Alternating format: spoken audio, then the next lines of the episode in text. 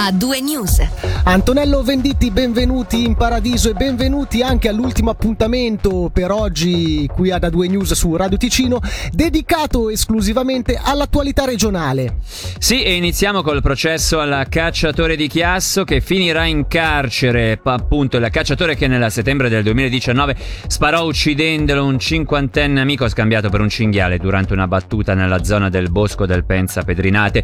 La Corte delle Assise Criminali di Lugano infatti inflitto all'uomo due anni e dieci mesi di carcere, di cui sei mesi da espiare, per omicidio colposo, una pena che va al di là delle richieste dell'accusa che auspicava 12 mesi integralmente sospesi. In aula il 53enne, non al suo primo incidente di caccia, ha affermato che nel momento in cui esplose il colpo fatale era sicuro di aver avvistato una preda in mezzo alla vegetazione. E rimaniamo in tema di giudiziaria, tornerà in aula il prossimo 8 novembre l'ex direttore delle autolinee luganesi che il 27 ottobre di un anno fa, il 2020, era stato prosciolto dalle accuse di amministrazione infedele ripetuta e in parte aggravata. Dieci giorni più tardi, a comparire davanti alla Corte d'Appello di Locarno, sarà l'artefice dei botti esplosivi di Bellinzona, eh, quello più potente alle scuole elementari sud di Bellinzona tra il 2019 e il marzo 2020.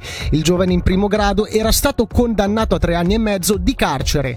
Parliamo ora di finanze. 24 milioni di rosso, ma con ottimismo per il futuro. In estrema sintesi è questa la previsione del municipio di Lugano per il 2022, anno in cui il moltiplicatore d'imposta rimarrà fisso al 77% e in cui gli investimenti netti ammonteranno a 60 milioni di franchi. Sentiamo il sindaco Michele Foletti nell'intervista di Angelo Chiello. Quest'anno, devo dire, siamo un po' più ottimisti, il preventivo 22 abbiamo un aumento del gettito d'imposta di 12 milioni rispetto a, allo scorso anno. Poi sarà evidentemente come sempre a consuntivo che tireremo le somme. No, il polo sportivo degli, eh, degli eventi non inciderà eh, già l'anno prossimo, evidentemente invece inciderà quello che è il nuovo parco urbano e sportivo del Maglio perché sarà il primo investimento che inizieremo a fare se dovesse passare il 28 di novembre. Ma eh, Lugano ha avuto una, come, come, tutti gli enti pubblici, penso una battuta d'arresto con questa pandemia, però siamo convinti che ne usciremo e ne usciremo comunque con un'economia sana, siamo assolutamente consapevoli che il futuro è nelle nostre mani e abbiamo i mezzi per disegnarlo.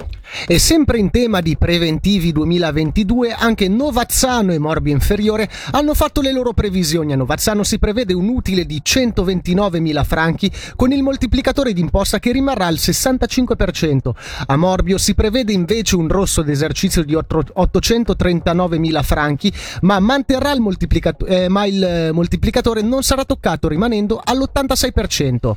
Andiamo ora a Bellinzona dove tramite un'interrogazione l'unità di sinistra chiede al municipio e all'azienda multiservizi di prendere contatto con l'Ustra per facilitare eventuali opportunità per posizionare impianti fotovoltaici lungo la 2 beneficiando gratuitamente delle superfici. Ieri il Consiglio federale ha approvato un rapporto per predisporre gli adeguamenti normativi per sfruttare il potenziale di elettricità installando impianti fotovoltaici lungo autostrade e ferrovie. E parliamo di istruzione e di educazione civica nelle scuole a due anni dall'entrata in vigore delle modifiche legislative in questo ambito.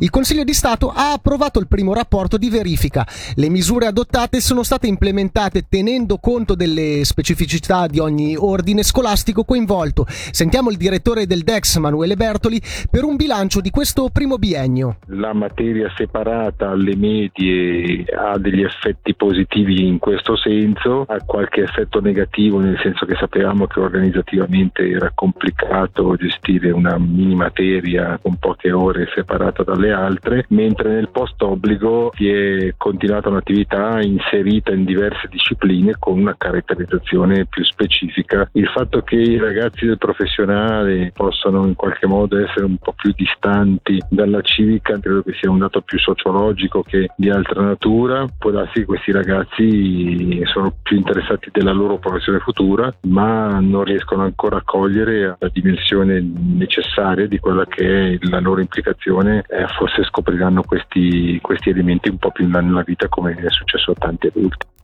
E sempre in tema di scuola, il direttore del DEX Manuele Bertoli ha dichiarato a Ticino News che sta valutando la possibilità di far togliere la mascherina agli alunni delle scuole medie con la fine del periodo dell'obbligo, ovvero al rientro dalle vacanze autunnali. A due news su Radio Ticino termina qui, ma tornerà domani per l'ultimo appuntamento della settimana dalle 17 alle 19 con due ore tra informazione e musica. Tra poco ci sarà Meshup con Matteo Vanetti e Barbara Buracchio invece da Michele Sedili e Davide Maggiori. L'augurio di una buona serata. Buona serata.